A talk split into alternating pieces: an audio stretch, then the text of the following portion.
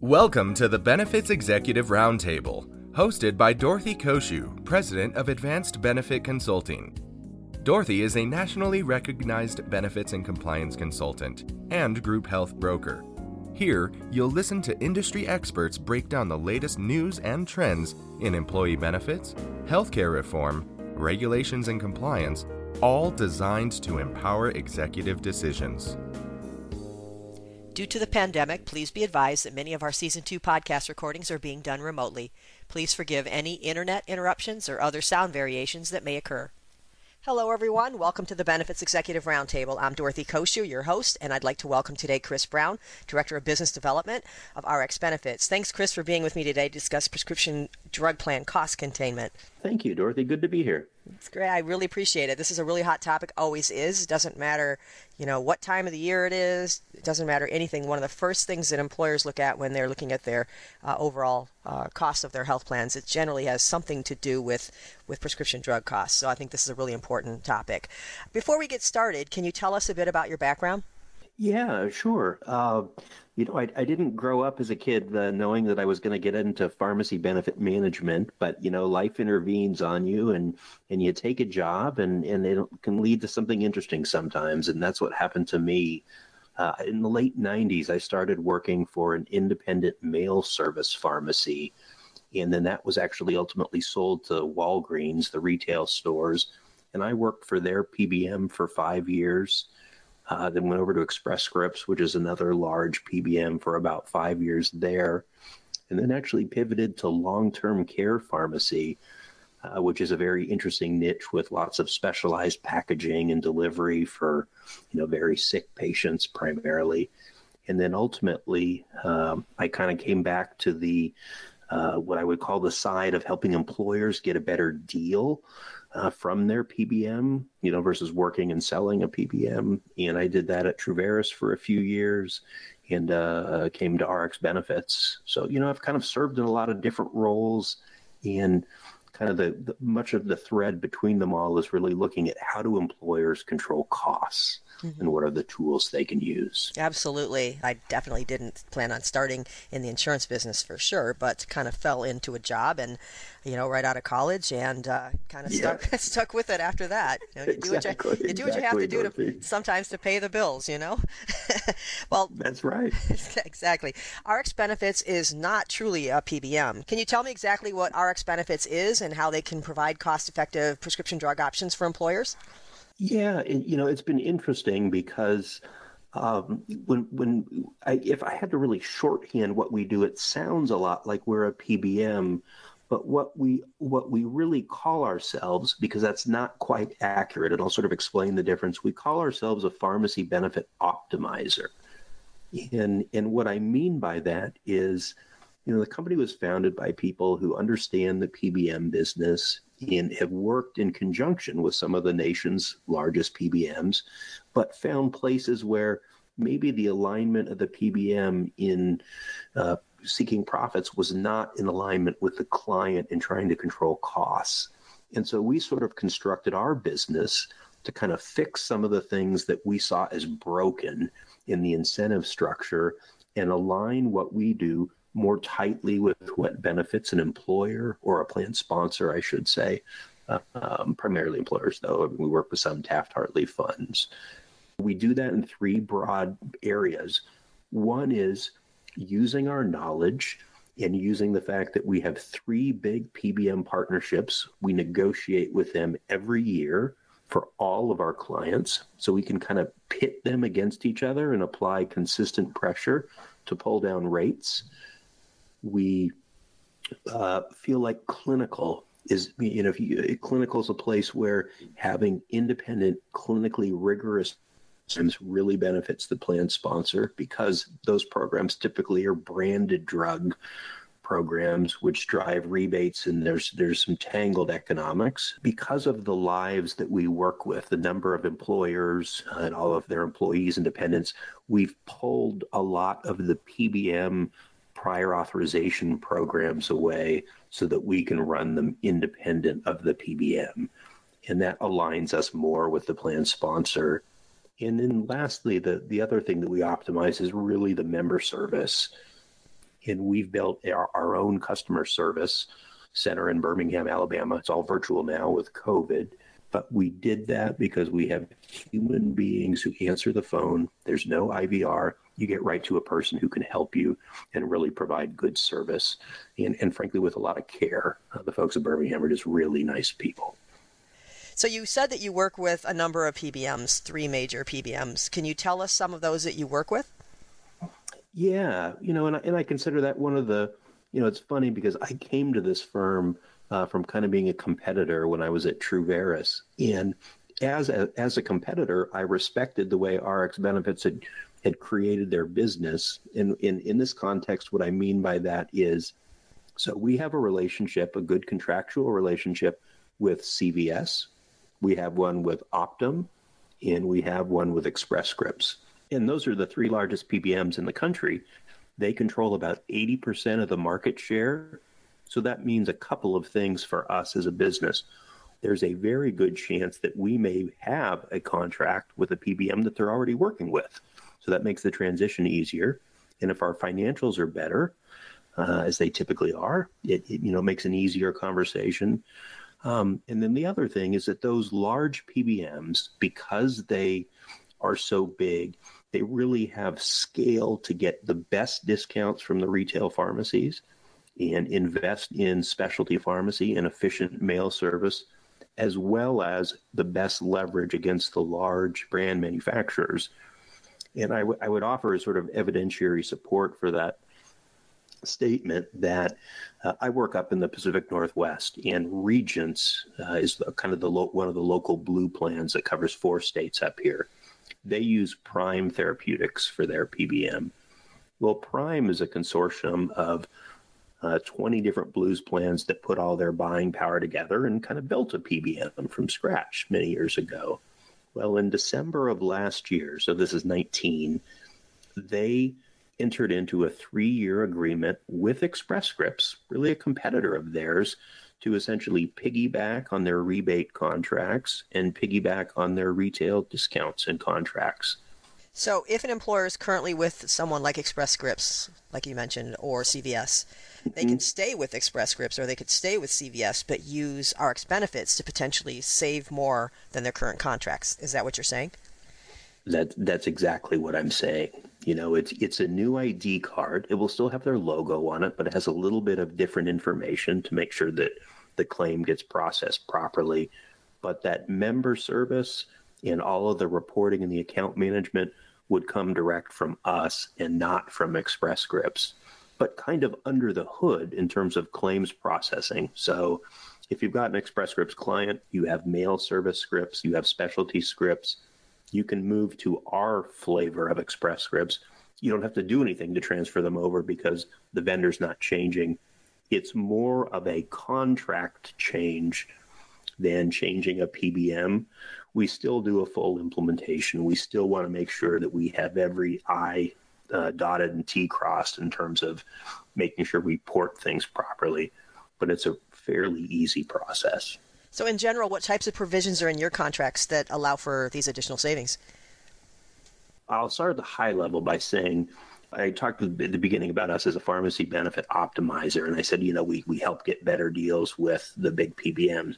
How we do that is by aggregating the lives that we have. And we started this year with just over 2 million lives. We look like we're going to end up somewhere between 2.4 and 2.5 million members getting prescriptions through us. So that allows us that that buying power, kind of like a coalition, really. We're aggregating buying power, and the fact that we have three partners that we can kind of use, uh, you know, put tension on those relationships to keep their pricing fresh because they know we have alternatives. It helps keep the pricing good. So that's sort of like at the strategic level. What does that mean for the client? One of the things I saw, um, and I think it's from um, the something I learned at Truveris.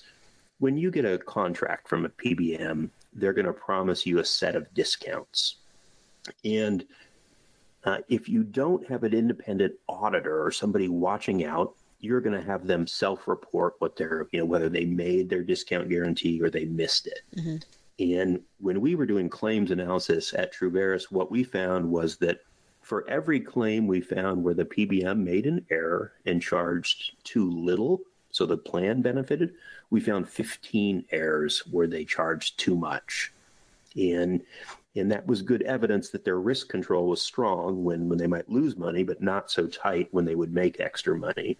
And so, one of the things I like about what we do at RX Benefits is that all of our clients every single year get a substantiation and a report that shows what the contractual guarantee was and whether the PBM made it. And if they didn't, how much the client is owed for remediation of that overcharge. And so, like, that's, you know, it's not a direct savings per se, but being able to reinforce and enforce the contract that you have does ultimately lower costs for clients. We've hired uh, some ex PBM people who really know the nitty gritty of contracts. And so, as we renegotiate every year, they're always watching to make sure that as we increase the rebates that we're pulling through from the PBM, that they're not really putting in any kind of what I'll call tricky language. You might not understand, but it actually is going to lower what rebates are paid. And I can give you some examples if you want, Dorothy, but that sort of having a cleaner contract really benefits the client as well. Yeah, I know that for a fact. I know that we were investigating uh, and, and, you know doing all kinds of research on different um, PBM options for our clients a few years back, and we came across RX benefits, and we tried you with one of our clients, and again, there was really good performance, so we moved some more of our clients over to you. And interestingly, the contract that we had set up was with, for example, this, these particular clients. Um, a couple of them were with Express Scripts, uh, and a direct mm-hmm. a direct contract through Express Scripts and our third party administrator that processes the client's claims and so we thought they were getting a pretty good, you know, discount arrangement, pretty good deals um, through that contract. Well, what we discovered very quickly was through your contract there was additional savings. Interestingly enough, within about a year or two after we started moving some business, you know, kept it with the vendors they were with, like Express Scripts, but moved them mm-hmm. to you guys, there was additional savings, so much that our third party administrator then entered into a new contract with you guys because they like the way you performed better. So I guess that says something. I guess that, that says something positive about uh, what you're doing uh, regarding these things and just, you know, to let people know that these contract provisions and, and the terms that you offer, a lot of it is just about buying power. Uh, our third party administrator, yeah. they had good buying power, but their block of business you know, is their block of business. That's not like yours. It's comparing it to a block of business that's, you know, throughout the country. And so yeah. I, I, think that has a lot to do with it as well, because again, you had a bigger block than our administrators. So, of course, you could get better deals. So, the bottom line is who wins? The client wins, the employer that's paying for the cost of the prescription drugs. So, I just think it's kind of a win win. Um, anyway, I didn't mean to ramble on about that. Uh, you provide. Oh, no, no, no. you, yeah, you're saying, yeah, no, no problem. You're saying good things about us. It's all good. Yeah. well, exactly, Dorothy. You provide key metrics to help employers quantifiably measure their prescription performance. Can you tell us what those key metrics are? So we watch a couple of different things uh, when we're doing financial analyses. When we're watching a client's claim spend, uh, we're going to look at what utilization is. We're going to look at per member per month costs.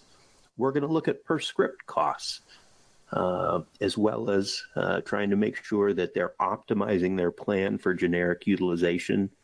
You know, if you're at 85%, there's probably some easy, low hanging fruit savings you can get on the generic side. And it's funny to me because that was true uh, the numbers are different, but that there was always opportunity back, you know, 25 years ago when I started. And still, sometimes we see plans where they're really not uh, aggressively pushing generics as they could, and that's a very simple thing to do. Um, the other thing that we try and focus on as well, and these are the drugs that have really driven the pharmacy conversation over the last five to 10 years. And I'm speaking of specialty medications. Most of them are biotech, so they're created through some kind of a living process versus a chemical process, which is what you have in kind of what we think of as pills um, and, and, kind of you know medications before insulin, which was the first biotech product actually back in the 80s. Uh, but those are the ones that are you know one to two percent of a plan's total number of prescriptions, so very small, but driving 50% of their total spend. And so they're ones that we pay a lot of attention to because if you have that many dollars concentrated in a very small piece, even a simple change on a prescription literally could save 50, 60, 100, 200,000 dollars um, because of the, how much the drugs cost. Yeah, and some of those drugs are ridiculously expensive, and we'll get more into into that, of course. No, no, they they are, and it's um, you know when drugs are that expensive, you can't really say, well, let's raise the copay from forty to fifty dollars. Like that that isn't uh, the kind of solution that will deal with that problem. Right. So you have to be more, you know, think of other things to be more creative. Well, let's talk about lowering drug trends. Uh, you use a combination of step therapy, prior authorization, drug quantity management, and national preferred formularies, and perhaps other things that I'm not as familiar with to lower costs. Can you give us a little background on what this all means and how it brings costs down for employers? Sure. When you get a good contract, so when you get those good rebates and you get good discounts guaranteed from the PBM, you got to start there, you know, and that's going to be the foundation. But if somebody's taking a medication that is either clinically not appropriate or there's a cheaper alternative, even though you may have gotten a good price on that drug, there's something that is better that they could have taken from a financial and clinical perspective. And so, to try and make sure that people don't get started on the wrong medications, they're called utilization management. And they're really the goal is to make sure that you're steering people to quality medications that provide good value. So um, as an example and i'm not a pharmacist by the way so i'm not trying to play one but if you look at the disease state rheumatoid arthritis there are a whole variety of drugs that treat rheumatoid arthritis from things as simple as naproxen or advil ibuprofen to more like Humira that are a specialty drug. And so, in some cases, it's appropriate to have somebody try and fail on a less effective medication, potentially. And if it works for them, you stop them there. This is called step therapy. And if it doesn't, then they go on to a more expensive medication. But, you know, that's not something you do with an antibiotic, of course. But when somebody has a chronic disease and you're trying to manage it over the long term, you can kind of put some of those guardrails in there to make sure at least some of those other medications were tried before you go to the very expensive ones. And then there's other things like we see this a lot. They're not super expensive, but when when Ambien was a brand drug and it's available as a generic now, you know, it's not designed for long term. It's not something that you're supposed to take every night for months and months to help you fall asleep the goal of the drug and why it was approved by the FDA was to have you someone take it for a couple of weeks and then kind of get back into the rhythm of falling asleep and, and then stop taking it. And yet we'll still see prescriptions that are for more pills that a person should really need or that is clinically appropriate. And so we'll put a quantity on those. You might do that with inhalers. There's there's lots of different ways, but you you, ta- you tailor the limits to what makes sense for the medication. Let's go back to the basics. You mentioned before generic drugs. Of course, we all know that generic drugs continue to be you know, one of the best ways to save costs overall. But tell us how and why that is. Let, us talk more about generics in, in, in detail. Yeah, you know, so it, generics are interesting because back in 1985, a law was passed by the federal government called the Hatch Waxman Act. And what that allowed was a sort of uh, legal pathway for once a patent had expired on an original medication, and so I'll just use Prilosec, which was a you can still buy it at over the counter but that was the the purple pill in the 90s mm-hmm. that was one of the first billion dollar a year drugs. The purple pill that no one even knew the name of the drug. They just knew it was called the purple pill. It, it was called great, the purple pill. with the great tv campaign. People had no idea what was wrong with them or if they needed that drug but they would go to their doctor and say can i have the purple pill? Yeah i remember that drug very well. Right.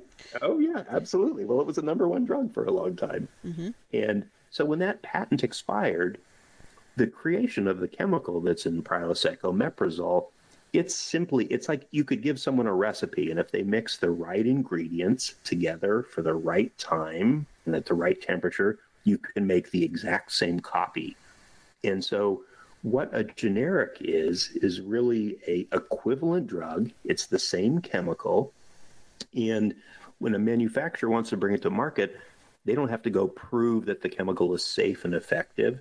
That's already been done by Prilosec's manufacturer. But the generic manufacturer just has to say, my omeprazole, which is the chemical name, is the same as Prilosec, and the FDA gives it a rating. It's called they give it an AB rating if it's approved. And now what that means is, unless the physician requests otherwise or the patient requests otherwise, that if a doc writes for a prescription for Prilosec, the pharmacy can frictionlessly transfer the prescription to the generic, lower the cost. They don't have to call the doctor. They just can do it automatically, save that member money and plan money. And so if there's two suppliers, well, that's some competition.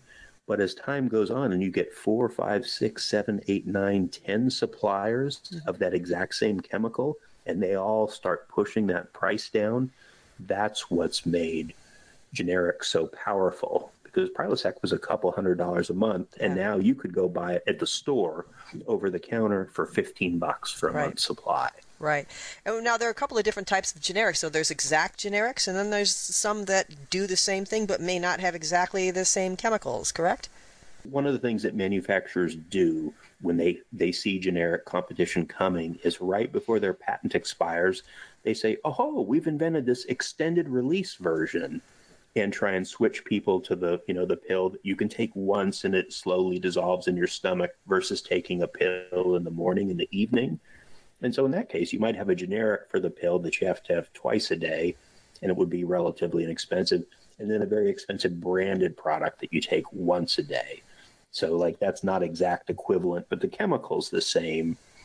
And additionally you have um, I, I see this rarely but a lot of times the the chemical ingredient that's in a pill is teeny tiny the actual number of molecules in the milligrams. And so but you know a teeny tiny pill you're not going to be able to pull it out of the bottle. So they'll add some inert agreements uh, ingredients starches and sugars to make it you know the pill a little bit bigger and maybe a dye to make it red or blue or yellow. Those ingredients can vary between in fact they will vary across the different generic manufacturers but those should be the only differences. Um, where where you do get to where I think you were going, I just wanted to cover the bases, Dorothy, is that on specialty medications where these are drugs that are done via a biotech process. A lot of times it's genetically engineered bacteria or cells that will kind of grow the protein that is uh, like Humira. Those medications don't have an exact copy and so they have what are called biosimilars. And we have very few of them on the market yet. But one hopes, and I see great promise over the next couple of years, where those biosimilars will play the role of generics a little bit in the specialty pharmacy space and help push down pricing by competition. How long do these patents usually last? Is there a variance between the patents? Well, the, the patent is usually the patent the original patent granted is is 17 years. But what happens is you can get extensions, and I mentioned one about you know creating a new um, a new sort of slightly different version of the capsule that maybe has longer lasting. If you look at the Humira ads on TV right now, they're talking about Humira citrate free, which is just an ingredient that's in the injection. It makes it a little easier to inject. Changing that so it's a little bit less painful, I should say. Um, and, and doing that change, they were able to eke out more patent life. And one of the things that I, I sort of mentioned Humira, what they call a patent wall or a patent thicket. And what I mean by that is um, the original patents for Humira have already expired. Mm-hmm. And biosimilar uh, four biosimilars that are approved by the FDA and ready to go. But because there were so many secondary patents with Humira, been able to extend the period that they can sell it as a brand, and they ultimately, all of the manufacturers who wanted to offer biosimilars, ultimately made kind of a deal where AbbVie let them sell in Europe, and they agreed to not come to the U.S. until 2023 and even when they do come to the US selling their biosimilar version, they'll have to pay some licensing on the patents that they that are still existing on Humira. And it's frustrating because the the goal of having a biosimilar pathway, which came out of the the Obamacare Act in 2010, was really to make competition happen. And here we are 10 years later, mm-hmm. and there's only a very few biosimilars on the market yet. Yeah. Well, I know that there are times when a patient has to take a brand name drug because there is no generic available. When that occurs, yeah, what, yeah, and it, it does happen quite a bit. When that occurs, what can be done to help you know keep the costs down for the brand name drugs? That's a toughie. Um, That's why I asked know, it. They... That's why I asked it. You're more of an expert than I am. Well, uh, so I, I, guess what I would say on that, and, and a lot of the specialty drugs fall into that category where you know, there's not a generic treatment for a specialty drug. There may be other drugs that treat that disease, but they're just not clinically as good. You know, if, if you have advanced rheumatoid arthritis, ibuprofen's just simply not going to be enough. In, in a more powerful targeted medication like Humira and there's others um, would be just would do a better job for you. So things that we do uh, and work with our plan sponsors on are making sure that the plan design is appropriate. But you know, as I talked about, you know, raising a copay from forty to fifty dollars will not save you a lot on a five thousand dollar drug like right. Humira. Right. So um, that's not going to be a solution. But uh, things you can do are uh, get yourself as much as you can of the manufacturer money that's out there in the marketplace. And what I mean by that is for Humira to be on the formulary, say with Express Scripts, that's their list of preferred drugs. Humira is going to, or AbbVie is going to pay Express Scripts money for that position and kind of discount their drug with money coming through on the back end. So you want to make sure you're capturing as much of that as you can. And one of the things we do in that regard is we're not focusing on rebates. We use that word a lot in, in conversationally because that's really what we're talking about. But in a contract, the word rebate means very specific parts of the money. And a manufacturer will also pay manufacturer admin fees and other sources of revenue for the PBM. And so when we negotiate with them, we're not focused on getting all of the rebates because that's probably going to be 80% of the money they collect we're trying to get as close as we can to 100% of the money rebates plus everything else. I know that one of the things that we do with our clients uh, on brand name drugs is we try to design the plans instead of using flat copays because you're, you're right, a difference between forty and fifty dollars isn't really going to change behavior at all. What we try to do is, whenever possible, we use percentages instead of mm-hmm. uh, percentage copays instead of flat dollar copays because you know when people have to pay fifty percent of a five thousand dollar drug they're going to think twice about it uh, and see if there's a, another drug, you know, biosimilar drug or a generic that's that's available. So a lot of times we'll do that, especially in situations where, you know, there are generic options available, but they just choose, you know, to stay with the brand name. So we do that a lot with plan design. I know uh, that's one of the things that we do. Um, does that is that? And I think I think I think that's great because when when you make a copay structure where it's fixed dollar amounts, that's essentially what the member assigns as the value of the prescription they're getting. They think it costs $25 or they think it costs right. $35. And when you have a co-insurance, you're building a little more transparency into the system because their payment will vary. And I want to say it seems a little more real. You know, when you pay $17.11 or $6.32 you know, if you understand that, oh, that's 20% of the cost, they have a better understanding of what the plan is actually picking up out right, of that. Right. Whereas they never would if it was $10. Right. Exactly. Exactly. So are there any other things that, that you would recommend for, you know, uh, when this happens, when people continue to, to uh, use brand names? That's where we get into an area. One of the things we do is something called high dollar claim review and and I think of it as kind of like a, a Swiss Army knife of clinical tools because it's not looking for one thing.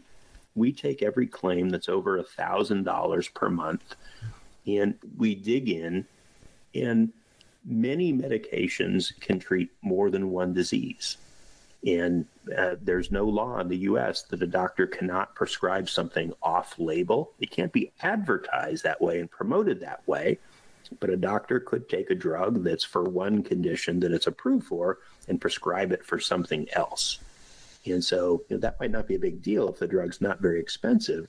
But if it's very expensive and there's no good evidence that it works, mm-hmm. you might want to have a clinician look at that. And we have cases where we'll, you know, we'll catch that through high dollar claim review and we'll have that physician work with a peer physician to kind of see whether we think it's worth paying for. Mm-hmm. Um, another one that we see is sometimes and this is true of a couple of the new diabetes medications. I mean, treating diabetes is good value for a plan sponsor. If you can help people, you know, stay healthy, there's good evidence on ROI on spending money on diabetic medication reduces overall costs in the system. However, some of the new diabetic medications, one of their side effects is that you lose weight. Mm-hmm. And so there are times where we see a patient who doesn't have uh, chart notes for diabetes and they're getting a diabetic medication, we're going to call and contact that physician. You know, we'll see that drug, we'll reach out to them and try and make sure that at a bare minimum, the plan is paying for drugs that they should and you know and not paying for expensive drugs when they shouldn't. Mm-hmm. And you know, it's not really that plans don't want to pay for life-saving medications; they just want to make sure they're paying for the right ones. Right, and, and they want, yeah, of course, they want it to be as cost-effective as possible. that's absolutely because bottom bottom line is money is money, uh, so that's important. Well, I know there are also manufacturer cost assistance programs that are out for these some of these uh, drugs. Um, is that something that people should take advantage of? Absolutely and and those you know those are like one of these it's funny because pharmacy you can kind of at the big level, you look at brands and generics and specialty drugs, and as you start digging down and going deeper and deeper, there's all these little niches where you know you can do things to save money. And back in you know I would say back in the mid uh, you know the mid 2000s, as more and more plans started developing high deductible health plans, you know the first age of consumer directed health. Mm-hmm. One of the things that happened to brand manufacturers was they saw that people come in in January and they've been taking their drug all, let's say, for a year. The plan design changes. And now the person goes to the pharmacy and finds out, wow, that drug's $285. And they had before been paying 25 mm-hmm. and they stop taking it or they find something else. Mm-hmm. And so the manufacturers started saying, well, we need to help these people with their costs. And so they started offering coupons. I mean, we call them coupons, but they're really like a very targeted financial support to pick up the member cost share. Mm-hmm. And it was driven by high deductible health plans. But in my own experience, I was on a specialty medication at one point. The copay with United was $130. And when I was getting the prescription ordered, they said, Hey, would you like the manufacturer program? And I said, Sure.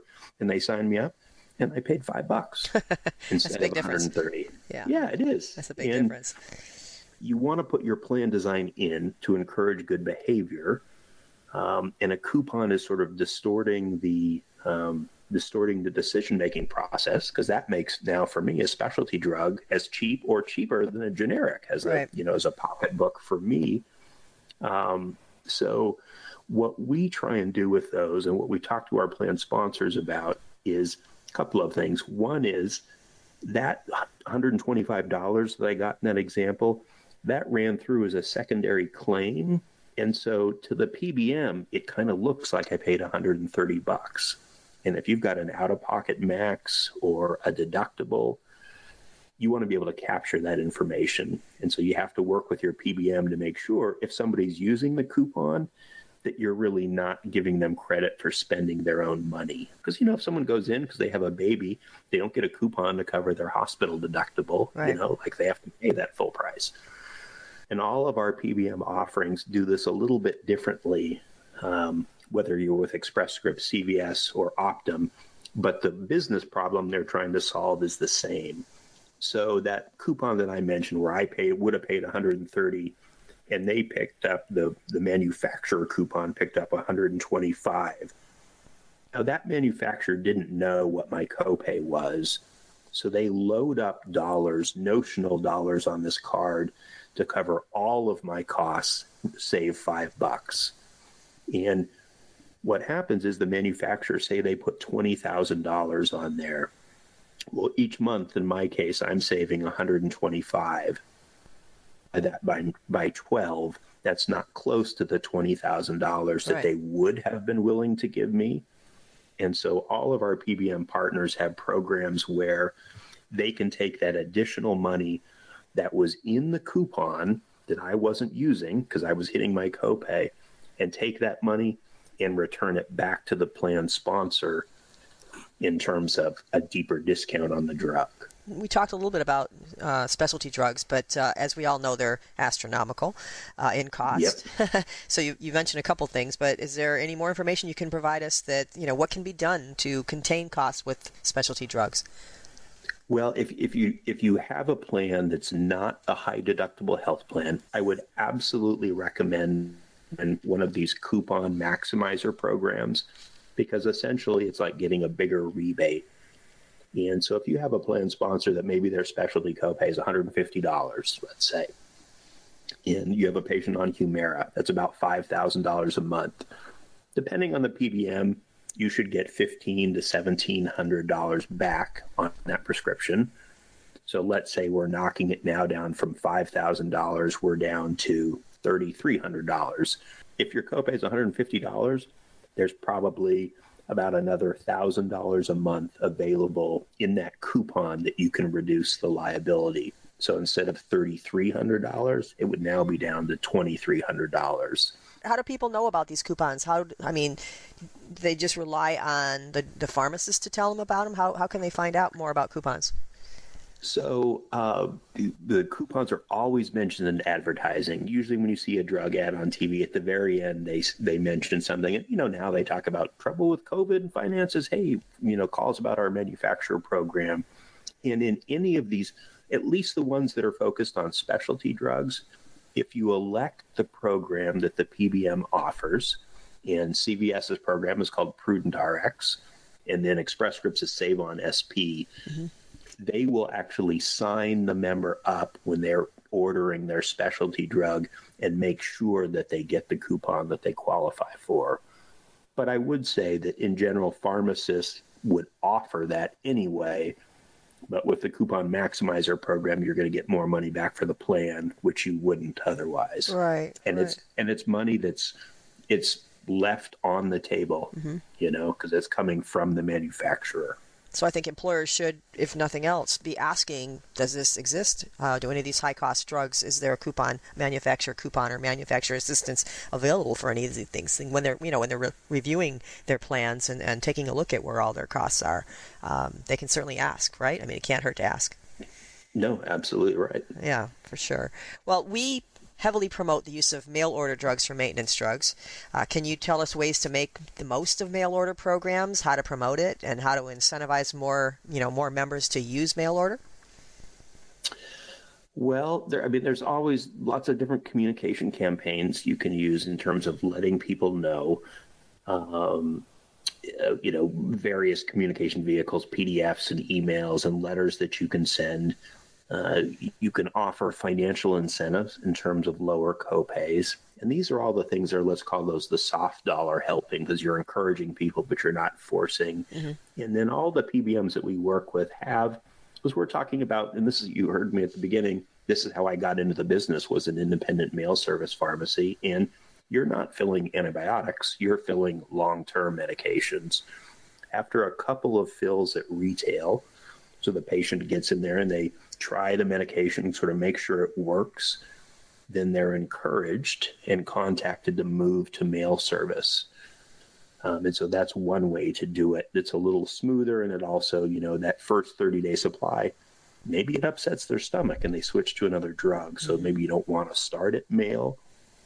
Another alternative that has really gained currency um, is, and I know our plan uh, at RxBenefits has this because I utilize it, is getting a 90 day supply at retail. Yes, yeah, we And do that. you know, we, we do that with all of our clients. Yeah, that way it's it's because it's kind of a no-brainer when you're explaining it to employees. Well, you can get you, can go to the retail pharmacy and you can you know pay your full copay and get one month supply, 30 day supply, or you can pay one copay and get a 90 day supply. So it's three months for the cost of one. So, you know, that tends to make people pay attention a little bit. And we've also, in our, in our plans, our clients, uh, a lot of them actually have mandatory mail order uh, for maintenance drugs. You know, they can have their first two, two fills in the pharmacy, and after that, they must switch over. And I don't know, you know, if other employers are doing that or not, but it's worked really well with our clients. Yeah, I, you know, and people would once they try mail service, they tend to like it, and and we saw a real uptick this uh, in 2020 in, in, March, where people were like, "I don't want to go to the pharmacy." Exactly. Right the last place, the last place I want to go is, is, to a, you know the two places you don't want to go: emergency room and a pharmacy. Yeah, exactly. I know. So yeah, more and more people are saying, "Okay, uh, about that about that mail order program, um, can we do that now?" I like that you offer the you know, and, and let people have 90 day retail, um, but strongly encourage mail.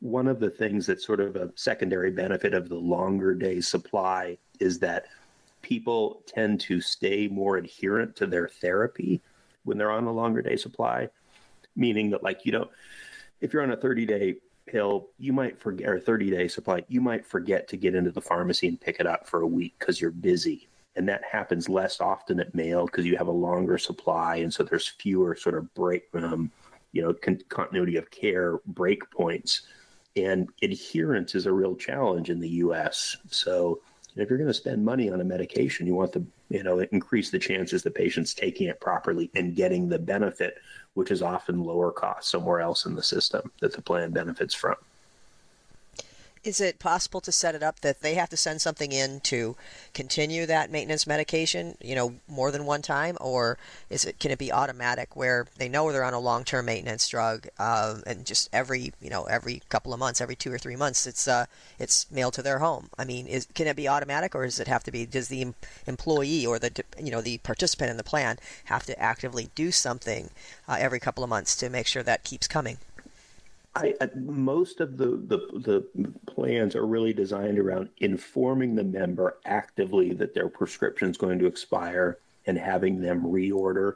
Because the, the countervailing argument, Dorothy, to your point about well, you know, just why not resend it automatically? I mean, I set up my Amazon, you know, to send me coffee, you know, three bags of coffee every two months. So let's just have that happen, whether I tell them to or not. Mm-hmm the problem in some states, you know, the, the member has to make a request for the medication. Mm-hmm. It's a pharmacy reg. And so sending it automatically when they didn't actively say, I want it this time, there can be issues there.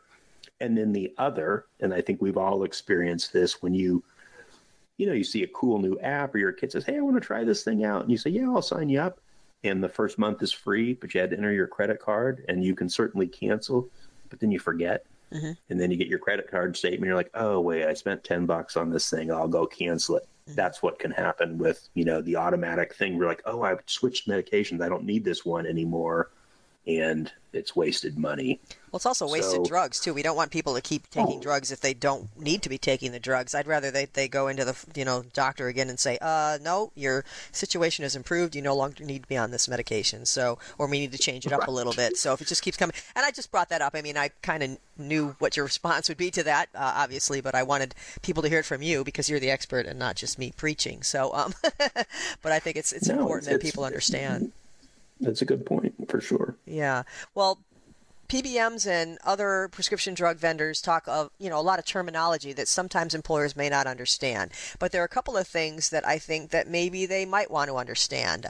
Can you tell us about low clinical value and high dollar claim review and what options there are and, and how that helps to lower costs? Yeah, no, absolutely. Uh, so I'll start with high dollar claim review, which is simply this idea that if you're going to spend above a certain threshold, and in our case, it's $1,000 per month or $3,000 for a 90 day supply, that because of the cost of that prescription, it should get a little bit more scrutiny. And it's not uh, and and you're looking for a lot of different things. It could be off-label use. It could be a you know I mentioned earlier diabetic drugs that can be used for weight loss we see prescriptions sometimes, and this is something that's called parity pricing. Let's say you have a uh, a molecule that comes in pill sizes of one milligram, two milligram, and four milligram. There are a few medications, expensive ones, where those three pills at different strengths cost the exact same amount. So if you get a two milligram pill, it costs the same as buying a one milligram pill. Hmm.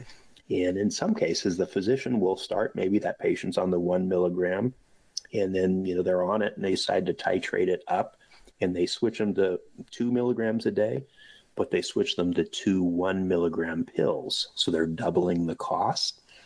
And by paying attention and saying, wait a minute, we could actually, with the physician consent, contact them and say, would it be okay for this patient to take a single two milligram pill versus two one milligram pills? And if they agree, that's just cut the cost in half. And those are, you know, the kind of artifacts that you see in pricing, not everywhere, but those are the kinds of things that we're looking for in high dollar claim review to really make sure money is being spent in the most prudent um, way that it can be. And the other one that you mentioned, the low clinical value, these are drugs that when I'm talking to plan sponsors and, and benefits consultants and brokers about them in general, I call them junk drugs. Mm-hmm. And these are medications where the clinical benefit is marginal, or it might not even exist. It might just be a convenience, and yet the price is bears no uh, relation to how much better they are. And why I say that is there's a drug called Duexis. And I believe it's ibuprofen and Pepcid, the molecules of those two drugs. It's the generics. And those are both available over, the, the, counter. counter yeah. For, yeah, at 25 bucks a month, you can get those. And you have to take two pills, but you can get this clinical benefit. You know, acid, you uh, reduction of inflammation and then protection from your stomach from the ibuprofen. When you put them into a single pill, $25 a month, it's about $1,000 a month. Wow. and it's the exact same stuff. Well, I don't think that's worth $975. Uh, not, and, not if it were my plan, not if I were paying for it. right. Well, exactly. And, and where, where we feel like we optimize is that if we use that drug as an example, the pharmacy's happy to, you know, they make money on the fill, so they're not really going to necessarily raise their hand and say, don't do this. The physician doesn't care. You know, they're not bearing the impact of the cost. And they say, well, hey, they don't know how much it is, and it's one pill instead of two. That seems to make sense. They're probably keeping a large rebate on that. So they're not really necessarily incented to block it. And that's the role where we come in because we don't make money on rebates. And so we take those drugs like Duexis and there are others where the clinical benefit is poor. And we say we're just simply removing them from the formulary and making sure that the plan doesn't pay for them right. because they're not appropriate uses of dollars. Right. So you have you have a couple of programs, don't you, uh, about these clinical? I think something clinical advantage program and super advantage plus. Uh, uh correct me if I'm wrong about the names. Yeah, well, can you tell us a little bit about those?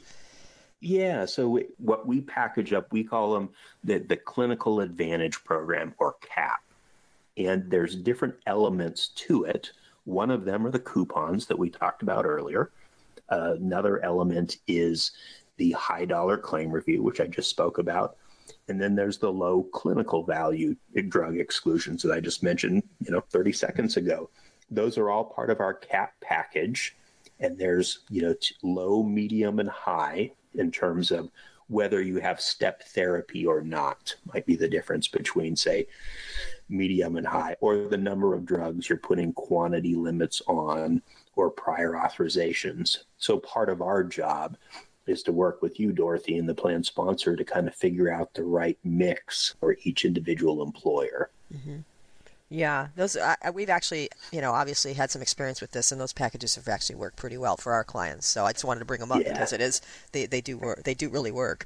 Uh, well, let's talk a little bit about you mentioned this before a little bit, but I want to come back to it because it's really important. Communication to members can you know positively affect cost savings. Can you give us some examples of how you can communicate with members, and you know how do we educate them? What's the best way to do it?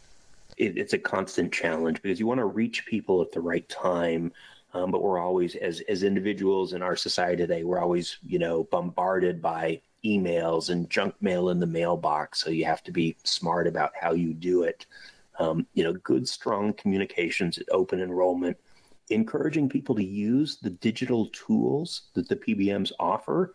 You know, the partners that we have have built incredibly good resources from apps that you can put on your phone, as well as the digital presence and the member experience is a good one in the PBMs that we work with. And getting people to use those tools is a really good way to help make people aware of their benefit. You can send out letters, and we certainly do. We try and make our communications really targeted to that person so that we're not just sending out kind of a, a PDF about something that's really not very relevant to except for a small subset of people. Do you recommend, um, you know, hard copy, you know, mail stuffers? I mean, payroll stuffers, that sort of thing at all? It, it, it never can hurt it's that challenge of making sure you get that message to the right person at the right time. Yeah, because we, so, what we what we've seen in our what we've seen in our uh, groups is that there are some populations that really like the digital. The millennials really, the millennials really yeah. love the digital stuff. But if you've got an older population, uh, they're not as into that. They want to see a payroll stuffer, or they want to hear about it in an open enrollment meeting or an educational meeting throughout the year, or something like that. So I think it really really depends on your population. I think you're absolutely right about that because we that's what we try to do. We try to you know tune into what it is that particular group, you know, where we, where we have the most beneficial you know, correspondence and, and where we can see them really actively participating and asking questions and that sort of thing. And, and with time, you know, you get to know the groups well enough and you know that uh, if it's a brand new group, it might take a little while to figure that sort of thing out. But, uh, right. Uh, but yeah, it's not a bad well, idea.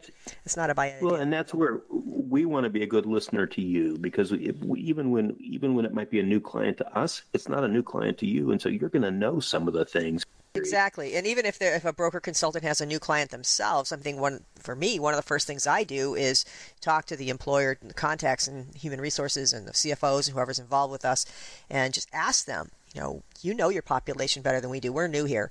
Um, is this been effective? Has that been effective? And and sometimes just a simple ask, you know, and you get all kinds of great information, so you can you can figure that out. So I think sometimes people get too involved with the sale and that sort of thing, and they don't get into the specifics of you know what it is that they can do to help that specific client. So I, I do that right from the beginning, so that we get a better feel for you know as time goes on, we all learn, but you know at the beginning, it's it's better to jumpstart by you know just asking the questions and, and getting really good answers and figuring out what's the best way to communicate. Anyway, that's that's always been my philosophy anyway. Uh, let's turn this a little bit to something else that's very important because I think a lot of times, unfortunately, sometimes employers don't look at the reports that are sent out to them. Um, so what we do, I know on our groups, is we actually have a sit down meeting with them to go through them because then they're kind of forced to go through it with us because after all, especially if they're self-insured, those are their claims dollars and we think it's really important to understand those reports and what they mean. And sometimes we find out very serious things by going through those reports that can really, really impact an employer. So I want to point out reports uh, and some of the things that we can be looking for in an organization, uh, certain types of usage and so forth, such as, you know, big thing right now is high opioid use. Uh, we've been, mm-hmm. you know, we've had that happen from time to time, especially recently. We've had, you know, clients that had no idea that they had such high opioid use. And then we show them these reports and say, this is your population and look what we're seeing. Look at these trends that we're seeing. Sometimes employers don't want to think about the fact that their population might have, you know, strong opioid use or any type of situation like that. Can you tell us, you know, how you determine if this is a problem within a, an employer population, and if so, what can be done to assist them?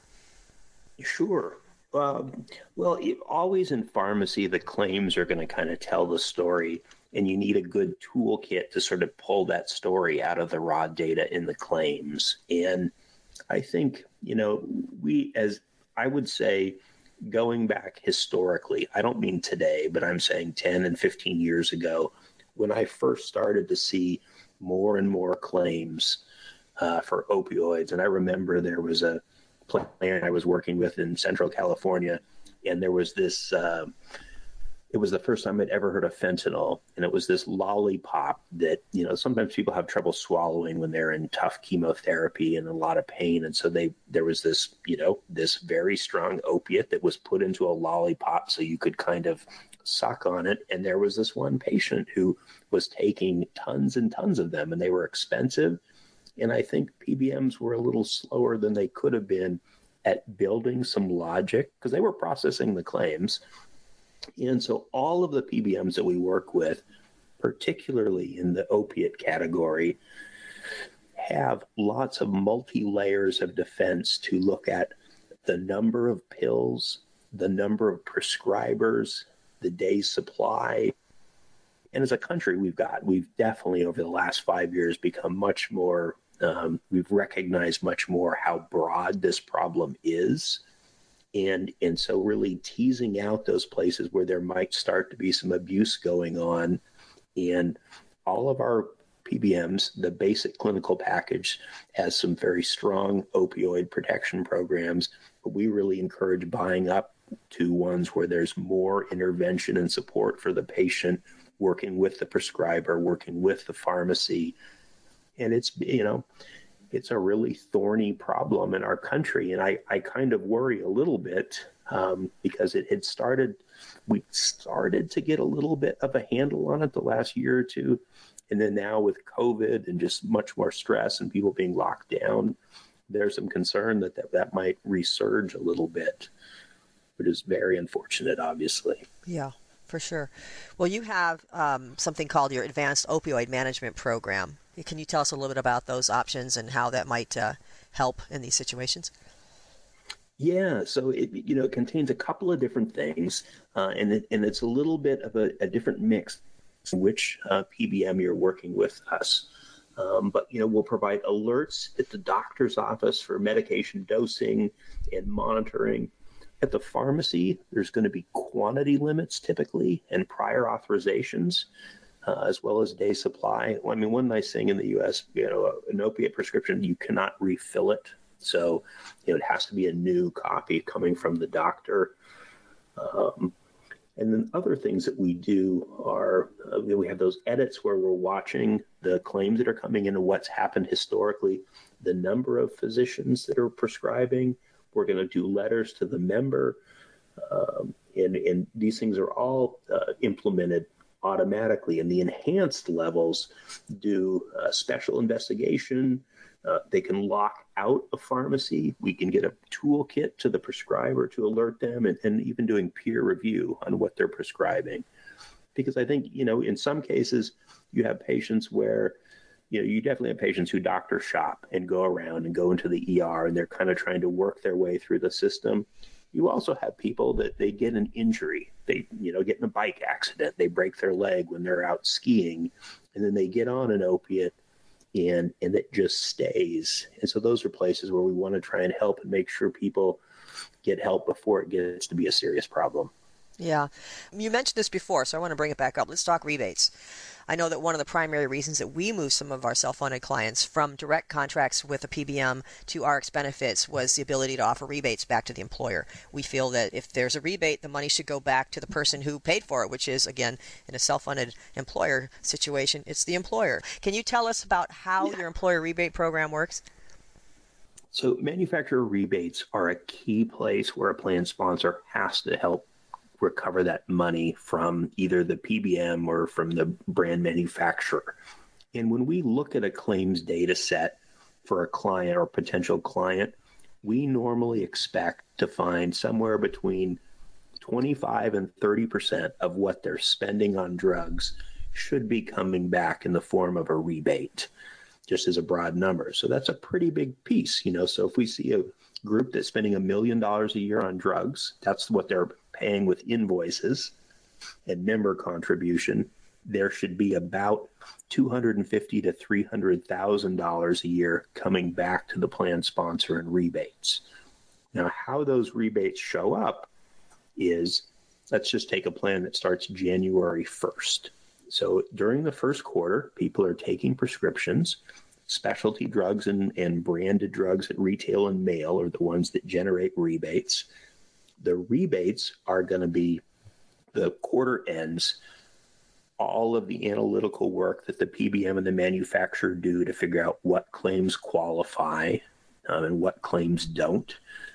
Our client should get a big credit on their invoice for those rebates.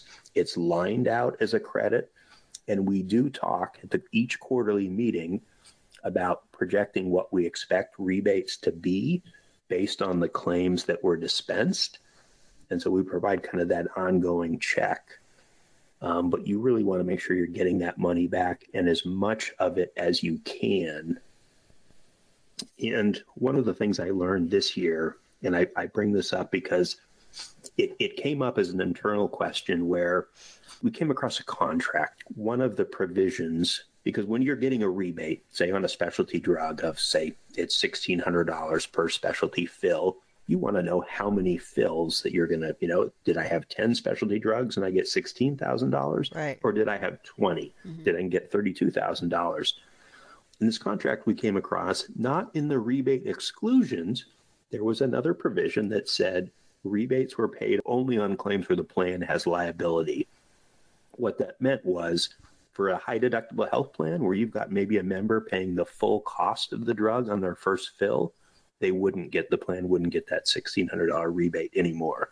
And express scripts would be keeping that money. So those are the kinds of little tricks. I would call them tricks. Um, clever contractual provisions maybe uh, that the pbms try and put in and that we consistently work to weed out so that we can really show your plans what they're spending money on and how much they should get back. So they're getting an invoice. You can see all the dollar amounts in the particular months that you guys are getting the giving the rebates back. So they're getting an invoice for the drug charges. Um, and then there's a credit item on there, and then there's a net, so they pay the net. So it's not like they're getting a check in the mail; they're getting nope. a reduction from their prescription uh, bill that month. And I just that's want, right. I just want to make sure that people are aware of that. So that's one of the things that you know we always make sure to bring up in our meetings with our clients is go over those reports with them because if you don't show it to them, they may not realize that that was actually a rebate. They just saw that their you know, wow, our prescription drug, as you mentioned, our, our usage was lower this this time. That's great. No, it was it was the same, but it was reduced by X number of dollars because right. of the rebate. That, it's important you want to call that out because otherwise they might just think it was a low claims month. Well, right. it was a low claims month because you got rebates that right. were negotiated back right. and you got a credit for it. So that's one thing as, as, as, a broker consultant, that's one thing that I always like to point out to them. Is, hey, no, this is the rebate that we got you. so your drugs were the same cost. Absolutely. But, but, this is something that came back. And when they see that, you see the smile on their face. Oh, I didn't realize that. So you can say, so far this year, so far since we've been with this contract, you've received this amount back in uh, rebates. So you know, your overall cost of the prescription portion of your plan has been, you know, this much less. So when they see that in a, you know, absolutely pointed out to them, like I said, that's when we see smiles. And we like to see smiles, so it's a good thing. for sure. For, for sure. sure. yeah. So uh, I want to uh, talk a little bit about, you know, what you would do because you're you're an expert. You're a lot more of an expert than I am on, on pharmacy benefit plans. So if you were a CFO of a company and you basically said to your HR manager and your broker consultant, you said, design a plan for me for my company. If you were sitting in that spot and you had to design the plan, given all your experience, tell us how you design it, if you wouldn't mind sharing all your secrets. I'm asking you to share secrets. Um, what what cost no containment? Problem. I can't. I can't, it can't hurt to ask. What cost containment provisions would you put in? You know, if you could, if that, you know, what's your ideal prescription drug plan going to look like? Well, uh, there's a lot of different pieces. And, and, one of them that I'm so glad you brought it up at the beginning because it's one that I would definitely recommend is the coinsurance.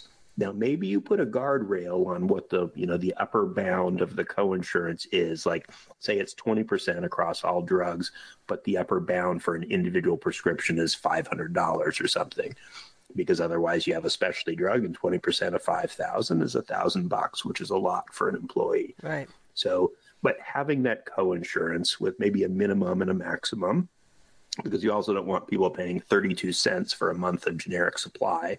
That's too cheap, frankly. Right.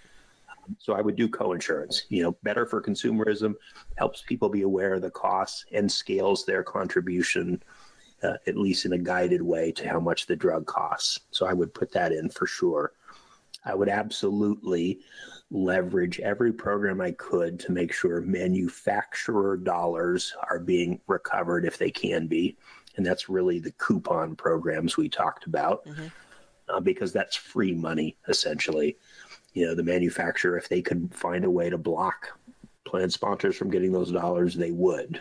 Um, but, you know, it's a lot of money that you can grab onto. I would fully recommend the low clinical value list because there are a lot of junk drugs out there that end up, they certainly do what's promised, but they have a cost totally disproportionate to what their value is. And it's a market failure ultimately. And so having, you know, just basically weeding those out with strong clinical programs, I would absolutely do that. And then the other thing that I do, um, because we we have to be careful. Um, the other thing I would do is I would do a pretty expansive list of preventative medications um, because we have we have a chronic disease challenge in this country with diabetes and high blood pressure and heart disease, and having people take generic Lipitor at ten dollars a month. There is real ROI in avoiding heart attacks and heart events. And so, while drug prices are a problem, we should remember that in lots of cases, part of the reason we want the person taking the drug is to avoid something worse that costs even more. And so I would definitely avail myself of some of the ACA lists or the preventative lists that the PBMs have to make sure you're paying for the stuff that's good bang for the buck. Right, right. Well, that's this has all been really great information. I want to thank you very, very much for all this. It's been, you know, if someone's really paying attention to this, they're going to learn a lot from this, and hopefully they'll implement some of these ideas into their into their RX plan. So, if someone Thanks, wants, Dorothy. oh, you're welcome. So, if someone wants to reach out to you and to someone at uh, RxBenefits, how would they how would they contact you? Well, you, if you went to rxbenefits.com, we make it very easy to contact us. And I don't think you'd find me, but it would find its way to me. Or uh, my email address is cbrown at rxbenefits.com. Dorothy, thank you for the conversation and thank you for listening. I, have been in benefits a long time and I really do like helping plan sponsors make sure they spend their money well because drugs are expensive anyway you slice it. They very much are. Okay, well, thank you very much, Chris. And to everybody listening, please stay safe, stay healthy, and everyone, take care. Thanks for listening. Stay tuned for compliance tips, cost containment ideas, new trends, and decision making tools. This podcast is produced by Advanced Benefit Consulting, Anaheim, California. All views expressed are those of the host or interviewees and not necessarily those of Advanced Benefit Consulting. Information contained herein should not be construed as legal advice. We always recommend that you consult with your legal counsel as situations do vary. Ms. Cociu can be reached at 714 693 9754 Extension 3, toll free at 866 658 3835, or visit our website at advancedbenefitconsulting.com.